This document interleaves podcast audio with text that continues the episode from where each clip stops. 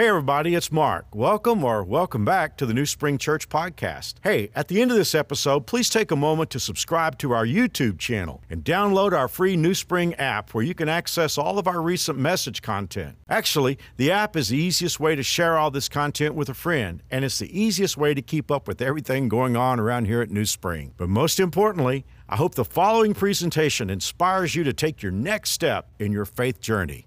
Enjoy. Our series is called Great Gifts, Strange Wrapping. And it's built on the concept that you and I cannot judge outcomes by circumstances. As I think back on my life, um, and I've lived quite a while now, there have been so many times in my life where I thought circumstances were ordinary or could have been that circumstances were painful.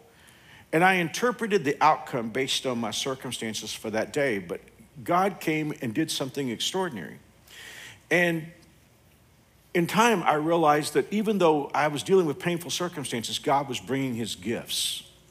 And because of that, I've got this expression that our, our staff lovingly calls Markisms. But I've got this expression that means a lot to me. And I always say, I'm great at seeing God out my rearview mirror. I just don't see him so well out my windshield. What I mean by that is when I'm looking at my circumstances, I can't always tell that God is working. But then in time, I recognized, hey, God was doing something big. And as I said to you in the past, we all, we all say the same thing. We're trying to explain what seems to make no sense, how that some painful circumstances brought about God's gift. We say, what was a God thing?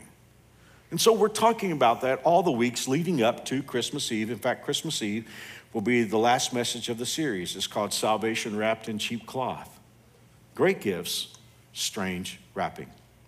In week one, I gave you a verse from the book of James, chapter 1, verse 17, where the Bible says, Every good gift and every perfect present.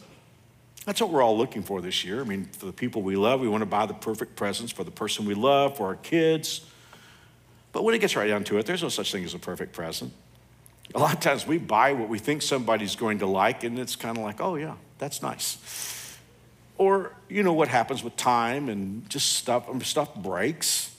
So, in our imperfect world, there's no such thing as a perfect present unless we see what the Bible says here, because the Bible says every good gift and every perfect present comes from heaven. It comes down from God. So I take that to mean that there are perfect gifts, perfect presents. Into our painful world, God comes. And He meets us where we are, and He brings with Him his perfect presence. I love the fact that we're having this series in the Christmas season because, really, when you get right down to it, that's the story of Christmas. Perfect present, very strange wrapping. The wrapping of the first Christmas was painful. There was the cold brutality of the Roman Empire, there was the very inconvenient census, the lying schemes of murderous Herod, the poverty of Mary and Joseph, no room in the inn, feeding trough or a bassinet. And yet, into that painful wrapping, God sent the ultimate perfect present. 750 years before Jesus was born, the prophet Isaiah wrote these words Isaiah 9 6. Unto us a child is born, unto us a son is given. Yeah. God's perfect present in a painful world, in strange wrapping. Well, in week three of our series today, I want to give you perhaps the most amazing example, and that is hope wrapped in despair. Now, think about that for a moment. I mean, I know you can say, well, that's just Mark's cute way of titling things. No, I want you to think about the words for a moment. Hope wrapped in despair. Can any two ideas be further apart than hope and despair? Because despair means no hope. Oh, it's the Webster's dictionary. Webster defines despair as the utter loss of hope, to lose all hope or confidence. So, if despair means no hope, what would it take for a person to have hope when he's in despair? What would it take to have hope in despair? The answer is it would take a miracle because hope and despair are opposites. It would mean that somebody who didn't think he had a future suddenly had a future. Someone who felt that there was no way out discovers that there is a way forward. Well, let's do something this morning in this brief message. If you have a copy of the Bible in your lap, or if you have it uh, revved up on your, on your iPhone, the Bible is the manual that teaches us how God operates. So if you ever wonder why, why are these stories in the Old Testament, the Bible tells us twice that these stories are given to us as examples. They're given to us so that we will have hope, so that we'll have instruction. So if today we were asking the question, how is it possible for a person to have hope in despair? We need to go to the Bible. So suppose today we turn the pages of the Bible to find the person, the story in the Bible of the person who had the least hope and the most despair. If you're into logic, if you're into the science of logic, you know that this is an argument from the greater to the lesser. And as a preacher, I've looked at this for years because here's the thing if you find an extreme case, then you can back up from that extreme case and you can say, okay, well, if, God worked that way in this extreme case, he can work in my situation.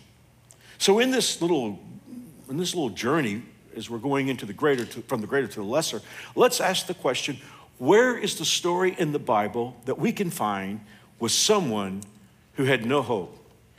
No hope in this life, no hope in the next life. Because if God can bring hope into that most hopeless situation imaginable, then God can bring his perfect present in your life.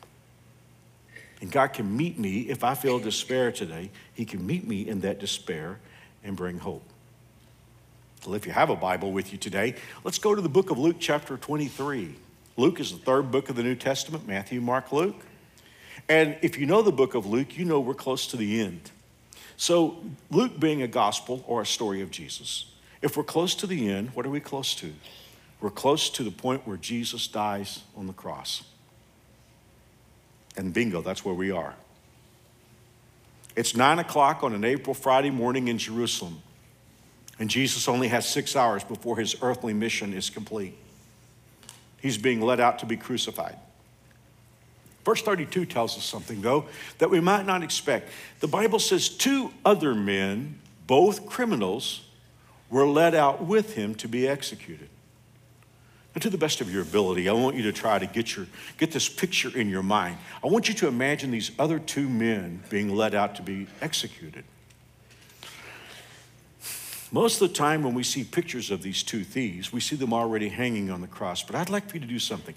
I would like you to perform the mental exercise of imagining watching them walking to their execution. Look into their eyes. If there ever were two men with no hope, it's these guys. I sort of see them in my mind with their eyes down toward the ground, maybe angry, maybe desperate but dead men walking. If you ever saw death on the face of a person who is physically alive, I think you would watch it as you saw these two guys walk out carrying their crosses to the hill of Calvary.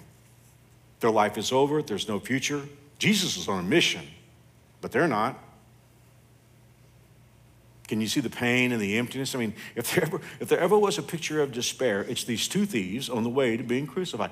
I don't know how they got off on the wrong track. I have a very vivid imagination, as you new springers know. I try to, I try to get it in my head. What was it that got these guys?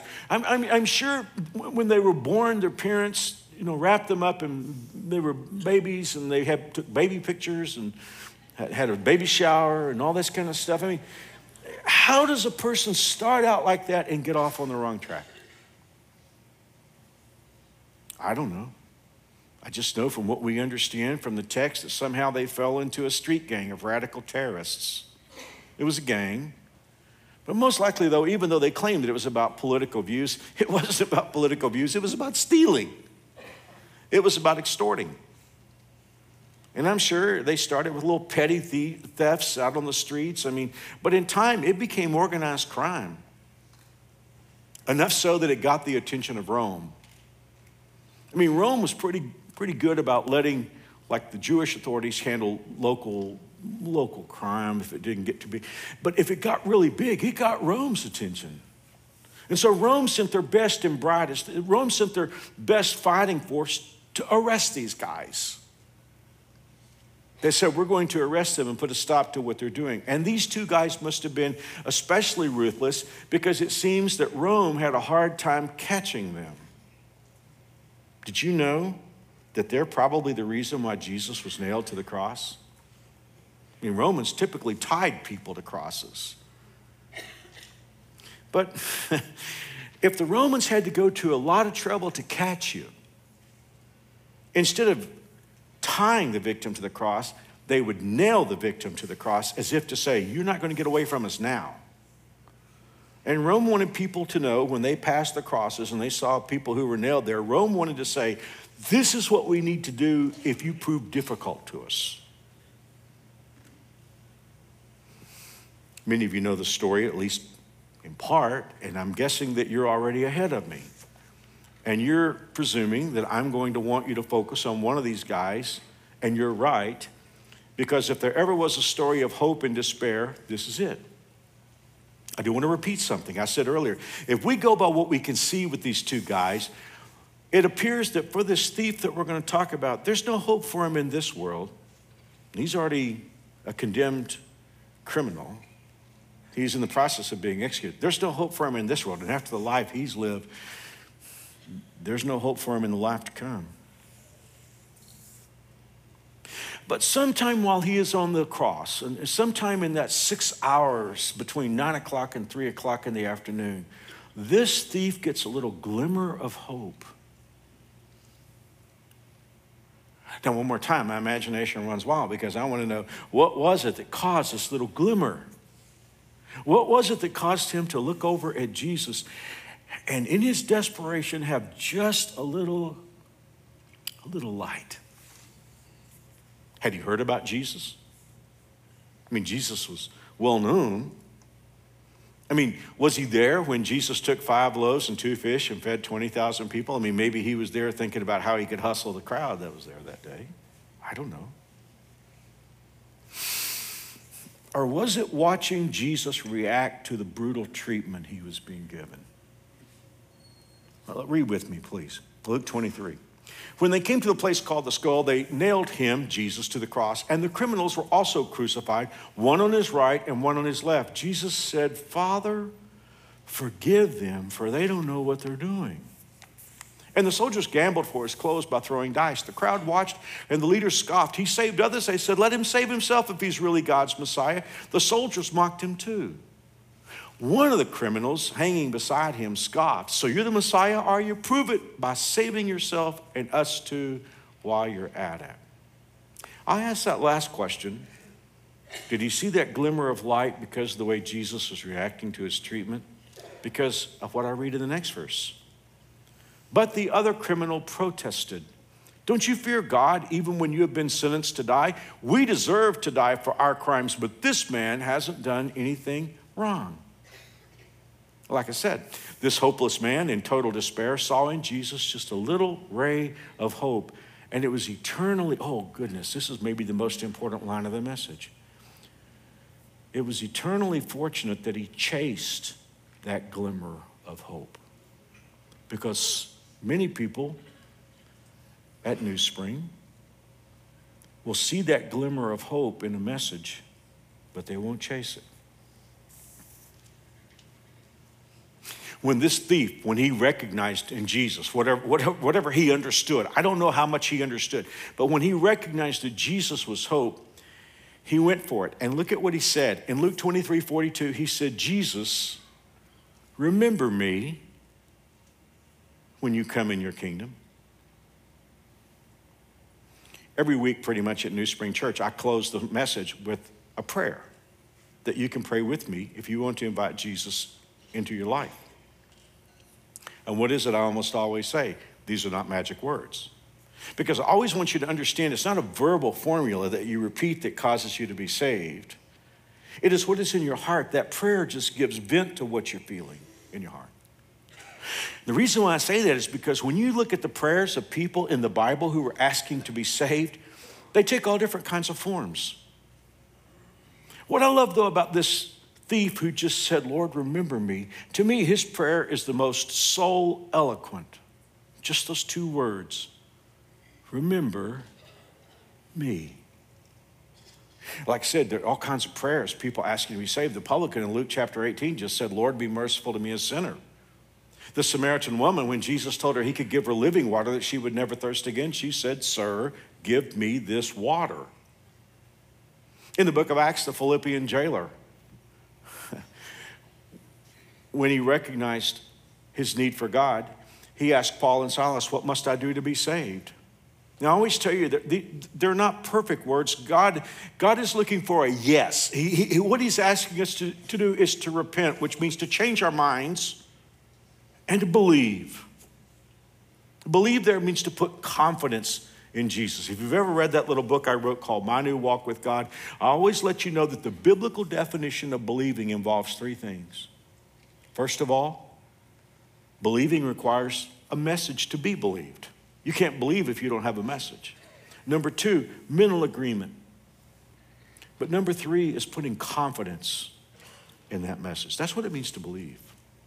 And that's what God is asking. God is looking for a yes. He's looking for us to be willing to, to turn. He's, he's not asking us to make all the changes because God will move inside of us and begin to help us make changes. But it's just that willingness to turn from our old way of life, to put our confidence in Jesus Christ. And then whatever we pray that says yes, God will hear our prayer. One of my favorite prayers is in the Old Testament from Rahab. Rahab had been a prostitute. But she believed that God was about to do something great. And after the two spies shared with her the message of God, she just said, I accept your terms. I think that's one of my favorite salvation prayers. I mean, God tells me that even though I'm a sinner and I'm a flawed sinner and I can never save myself, that God tells me that in His love and grace and mercy, Jesus came into the world and died for me so that I could be forgiven and have a relationship with God that will never end. I have no problem looking to heaven and saying, Jesus, I accept your terms. Hmm. And then in the book of Acts, there's the Ethiopian official with Philip riding in the chariot, and he said, uh, Here's water, what keeps me from being baptized? And Philip said, If you believe with all your heart, you may. He said, I believe Jesus Christ is the Son of God. So, yeah, people have prayed all kinds of words. There's no magic formula. But I have to tell you that this thief's words, to me, as I said, these are the most soul eloquent requests for salvation. Remember me. You guys are all too young to remember this. I'm too young to remember this, but back in the Depression, there was a very popular expression. It was the forgotten man. It had been written by a novelist, but Franklin Roosevelt picked up on it. And he used this term to describe the person that society had abandoned and didn't want to think about anymore. There was a lot of, a lot of talk about the forgotten man. When I see what this thief said to Jesus, remember me, it tells me clearly he knew that everybody wanted to forget about him. The world wanted to sponge out his name, erase him, cancel him, pretend that he never lived. You and I are told that we live in a tolerant society. I will tell you, this is the most intolerant society in the history of the world. God forbid that you should say the wrong thing, or you can be canceled in a race. This is not a tolerant generation. I mean, it's, like tolerance for what I do, just not tolerance for what you do, which isn't tolerance, is it?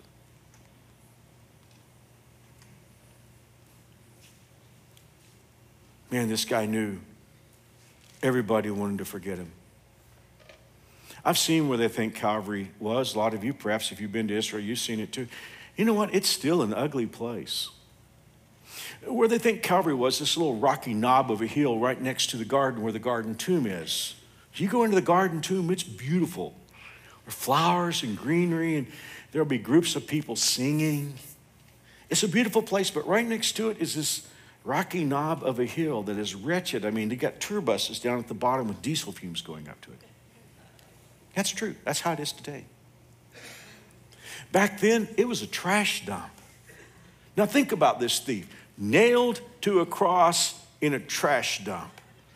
Everything about it said, forget this guy. Society wanted to forget him. His gang wanted to forget him. They're not going to stand around watch him crucified. They'd used him. They got what they wanted out of him. He, he didn't matter anymore. He was a throwaway. If his parents were still living, they didn't want anybody to know he was their son. They're not there. The soldiers, wow, did they want to forget him? After having to chase him for weeks, they couldn't wait to pull the nails out of his cold, dead body and never think about him again. Whole world wanted to forget him. They wanted to kill him. If he doesn't die quick enough, break his legs, pull him off the cross before sundown so that everybody can get home and have dinner, throw him on the cart and burn his body. I'm taking a little time to say these things to you because I want you to understand what he felt in his heart. Everybody wants to forget me. They want to forget I lived. Do you understand why, in that little glimmer of hope, he turned to the Son of God and said, Please don't you forget me remember me. I don't know what he understood. It was just remember that I lived. Care about me. Remember me. Now, I often tell you here at New Spring that we're not into religion. I understand that there's sort of a legitimate definition of religion, but I think what, what you understand is I'm talking about the sort of cultural understanding of religion. Every once in a while, somebody will tell me our religions are the same. It's a really pretty silly thing to say because if you look at the dynamics of religions, they're all very different. But it's true in one aspect. Because all man made systems, which is an attempt at codifying belief about whatever deity he, she, or it is, or they, in, in one aspect, pretty much all religions are the same. It's the idea that if you jump through enough hoops and if you obey the system or whatever, that the deity, whatever it is, will accept you. I want you to think about if Jesus had been like religion, how he would have reacted to this guy. Or if Jesus had been like our cancel culture today. When this thief said to Jesus, Remember me, if Jesus was religion or our culture, what would Jesus have said to him? You got to be kidding me. You know what you've done? Do you know all the trouble that you've caused? You know all the people that you've let down? If anybody deserves hell, you deserve hell. Or why should I remember you? You're the reason I have these nails in my hands and feet. Ooh, maybe we ought to slow down on this one. Because you and I are the reason he had those nails in his hands and feet. Me? Remember you? Look, man, we have nothing in common. I'm the Son of God. I'm here on a divine mission. You're dying here because you deserve to die. Are, me, remember you? You want a future? Man, you should have thought about that sooner. I mean, you got nothing to offer. You realize you're going to be dead this evening. What do you have to offer?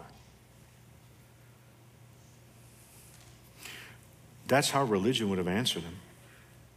And yet, we have the words of Jesus.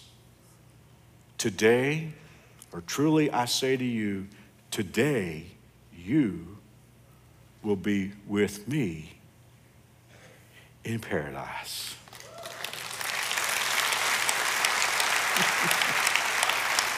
Hope wrapped in despair. Now, I want to slow down. I know we're two minutes in overtime. Could I have like three or four more minutes? Is that okay? I want to just pull out a couple of words here, two or three words, so that we don't miss it. The first word is the one that amazes me the most, and that's the word truly. If you grew up like I did with the King James Version, it's the word verily. But if you unpack the Greek language, what it really means is you can trust me. Now, here's the thing I'm looking at, because I'm looking at this guy, who he is and who Jesus is, and I'm expecting Jesus to say, Well, you know what? I, I guess I don't have any choice here but to help you. Do you understand the heart of Jesus to say to him, You can trust me. You can trust me. You and I live in a world where we're not sure if we can trust hardly anybody. I mean, can we trust Washington? I'm not talking about George. I'm just. Can we trust Madison Avenue? I mean, we got all these commercials that tell us that if we have their products, it's going to make us happier, sexier, feel better. I mean, we're in a world we're not even sure we can trust people who are religious leaders. And yet Jesus looked at this thief and he said to him, You can trust me. You can trust me. It's curious because this is one of the worst guys who ever lived. The night before, Jesus had said the same thing to his disciples Let not your heart be troubled. You believe in God, you can trust me. I'm not sure who I'm talking to here today, watching online, watching on television. I, I don't know who feels despair today. I, I'm not even sure what's causing you to feel despair, but I can tell you this you can look toward heaven and hear the voice of Jesus say, You can trust me. You can trust me.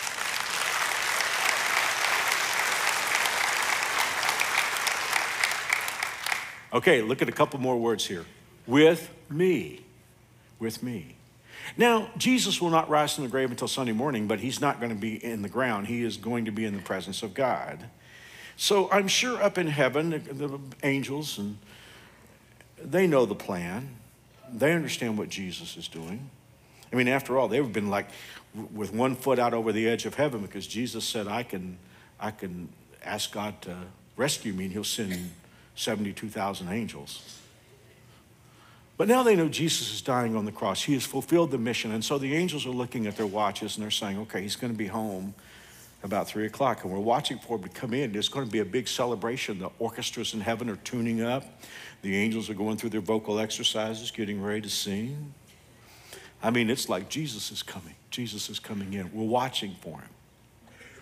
And then that moment comes where Jesus walks in and they say, Whoo, something's odd. He's not by himself. He's, he's got somebody with him. Do you understand that when the Son of God walked into heaven that Friday afternoon at 3 o'clock, he had his arm around a thief who wasn't a thief anymore? With me. And then the word today. As I said, Jesus didn't rise from the grave until Sunday morning, but he said today, today was Friday. How many of you this Christmas season, like me, you have loved ones, and Christmas is a little painful because you've got a loved one who's passed on? I want you to know they're not in the ground out there, they're not in an urn somewhere. They are, if they know Jesus, with Jesus, because to be absent from the body is to be present with the Lord.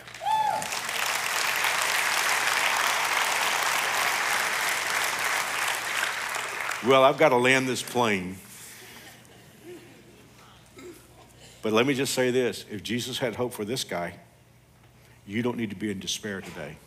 If he could help him, he could help you. If he would help him, he will help you. You may feel forgotten. You may feel like people walk right past you and don't see you. But I want you to hear the voice of Jesus saying, you can trust me. You can trust me. I was reading yesterday, Jerry Jenkins, who was co author with Tim LaHaye of all the Left Behind series. Jerry wrote an article that captured my attention. He talked about uh, a, a middle aged couple that were asleep in bed. It was two or three o'clock in the morning, and the phone rang. You know how it is when you're in the middle of the night and the phone rings. And when the man, groggy the way he was, picked up the phone receiver, it was the voice of his college age daughter who was crying so hard that she could barely choke out the words. But he did finally make out the words Daddy, I'm pregnant. And the dad said that he was blown away by that and rocked really hard, but he, he said to her, Baby, you're not by yourself. We're going to get along. We're, going, we're all going to work through this. We're going to be fine. Your mom and I love you. We don't think anything less of you. We're going to work through this together. It's going to be fine. And because his daughter was crying so hard, he, he just said, um, Your mom and I are going to get with you in the next day. And after the man hung up the phone, he talked to his wife, and they both decided that the best way to do this was to each write a letter that just shared their heart about how much they loved their daughter, how everything was going to be fine. They wrote the letters, they sent them to their daughter. Three days later, they get a phone call from their daughter who is very surprised. And she said, Dad, I got these letters from you and mom. I'm not pregnant. the person had gotten the wrong number.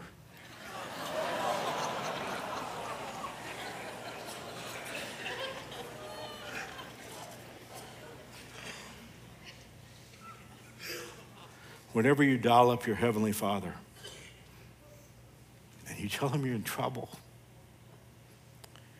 and that you're in despair, it's never the wrong number.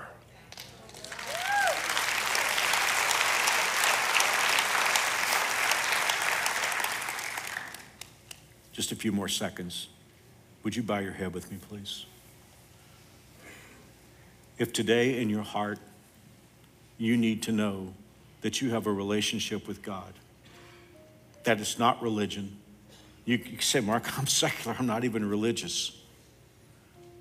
But if you need to know that you have a relationship with the God who made you, you can have that relationship through what Jesus Christ did for you. The Bible said that his blood that he shed on the cross was a payment for everything we've done wrong, so that he could offer us eternal life, forgiveness, and a new beginning. And it's a gift. And as we saw time and time again in the sermon today, God's looking for a yes. There's not magic words, but if you would like, I will lead you in a prayer. And again, it's not the words, it's what you mean in your heart. And if you decide you want to say these to God, He will hear your prayer. And you will walk out of here a different person than when you walked in. Here's the prayer Dear God, I am a sinner. I'm broken beyond repair.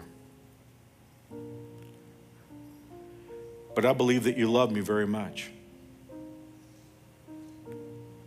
I do believe that Jesus died to pay for my sins. I believe that he arose from the grave. I don't understand everything, but I trust you. I ask you to forgive me and to make me your child. In Jesus' name, amen. Real, real quickly, please stay with me for the next few seconds. If you just prayed with me, whether you're watching online or watching on television, I have a gift for you. There's a NewSpring Bible in here and a book I wrote called My New Walk with God. If you're watching online, text prayed or on television, text the word prayed to 97,000. Follow the steps and we'll mail this to you. But if you're on our campus today, you don't have to wait. Just text pray to 97,000, go to any info center and say, I prayed with Mark, and they'll give this to you and you can take it home today. Thank you for being here. God bless. We'll see you next weekend. Once again, thanks for listening. If you live in Wichita, the surrounding area, we'd love for you to engage with us in one of our weekend services. For directions, service times, and information about our incredible kids and student environments, visit us at newspring.org. One more time, newspring.org.